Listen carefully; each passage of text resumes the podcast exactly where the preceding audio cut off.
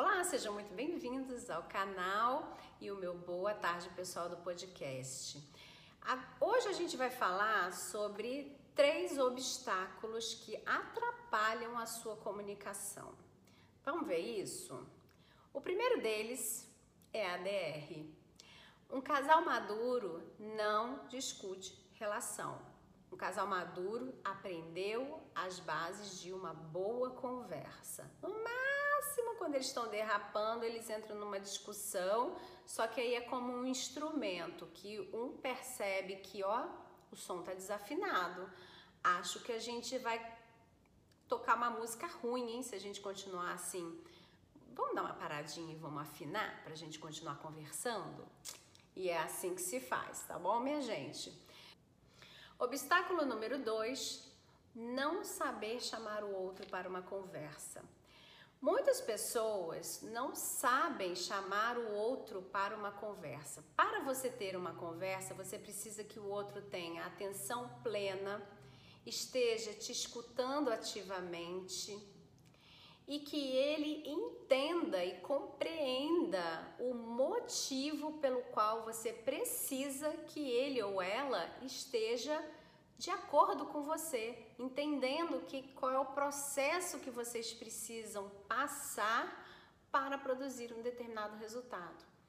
Então, para que você chame essa pessoa para uma conversa, a primeira estratégia é marcar hora. Sim, como se fosse uma agenda médica. Falar, olha, fulano, fulana, o motivo XXX, né, você traz, preciso conversar com você porque eu estou enxergando XXX que vai produzir o resultado Y que eu acho que a gente não quer colher esse resultado ou a gente quer colher esse resultado, mas você precisa me dar atenção para que a gente possa criar as nossas estratégias para chegar lá. Vamos marcar um horário e a gente vai sentar numa mesa sozinhos e a gente vai parar e a gente vai conversar, tá? E aí, como é que se dá então essa conversa? Como eu sempre digo em todos os vídeos sobre conversa, o ideal, principalmente se for um assunto delicado, é estar tá numa mesa, papel e caneta na mão ou computador, o que vocês têm né, mais habilidade ou gostam mais de usar para você botar os tópicos da conversa que são importantes, para você não esquecer nada e não ficar trazendo coisa que não tem nada a ver para cansar a cabeça do outro, né? Senão você acaba sendo culpado por não produzir ou culpado por não produzir o resultado que você desejava. Pontua, faz como se fosse uma reunião corporativa mesmo, sabe?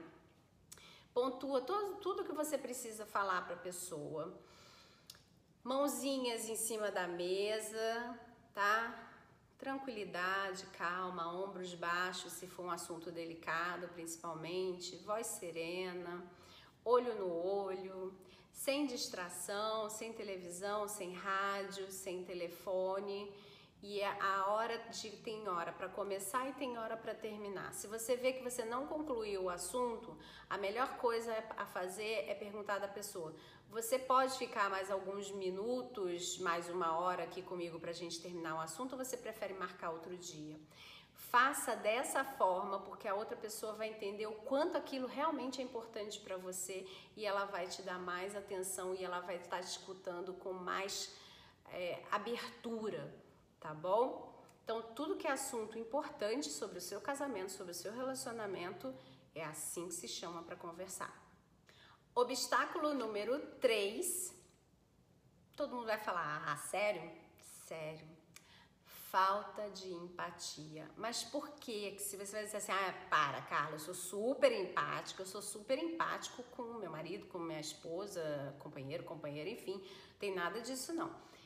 Você sabe o que é empatia de verdade?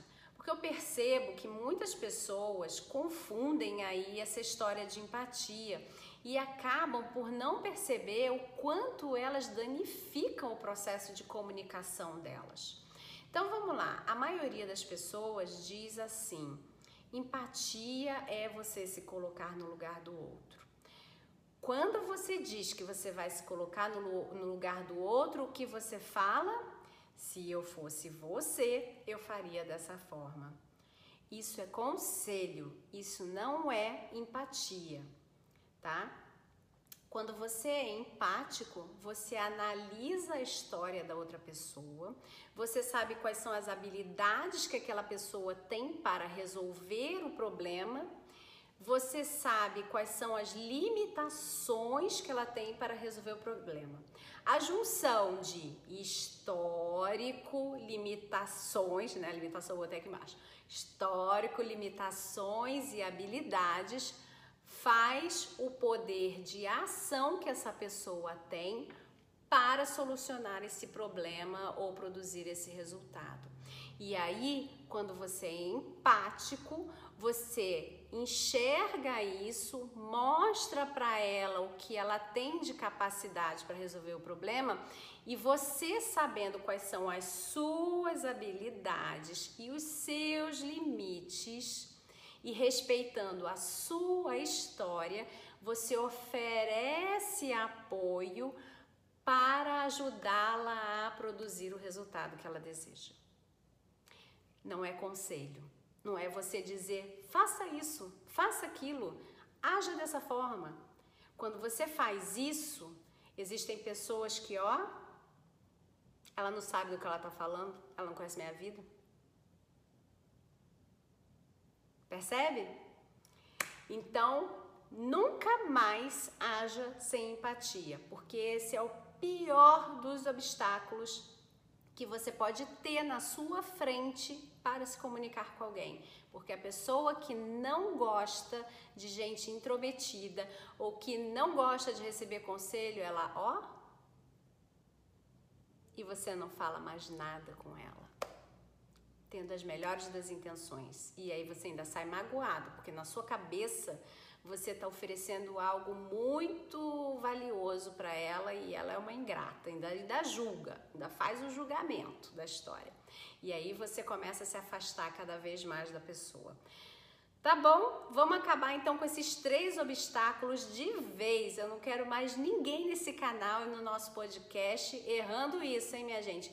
Mandem para mim aí o resultado da comunicação de vocês quando vocês perceberem que vocês já estão quebrando todos esses obstáculos e me manda para me dizer o quanto está melhorando. Eu adoro receber as mensagens de você dizendo quanto alguma coisa que a gente fala aqui, né, dá uma mudadinha aí para melhor na sua vida, tá bom? Que esse é o objetivo desse canal.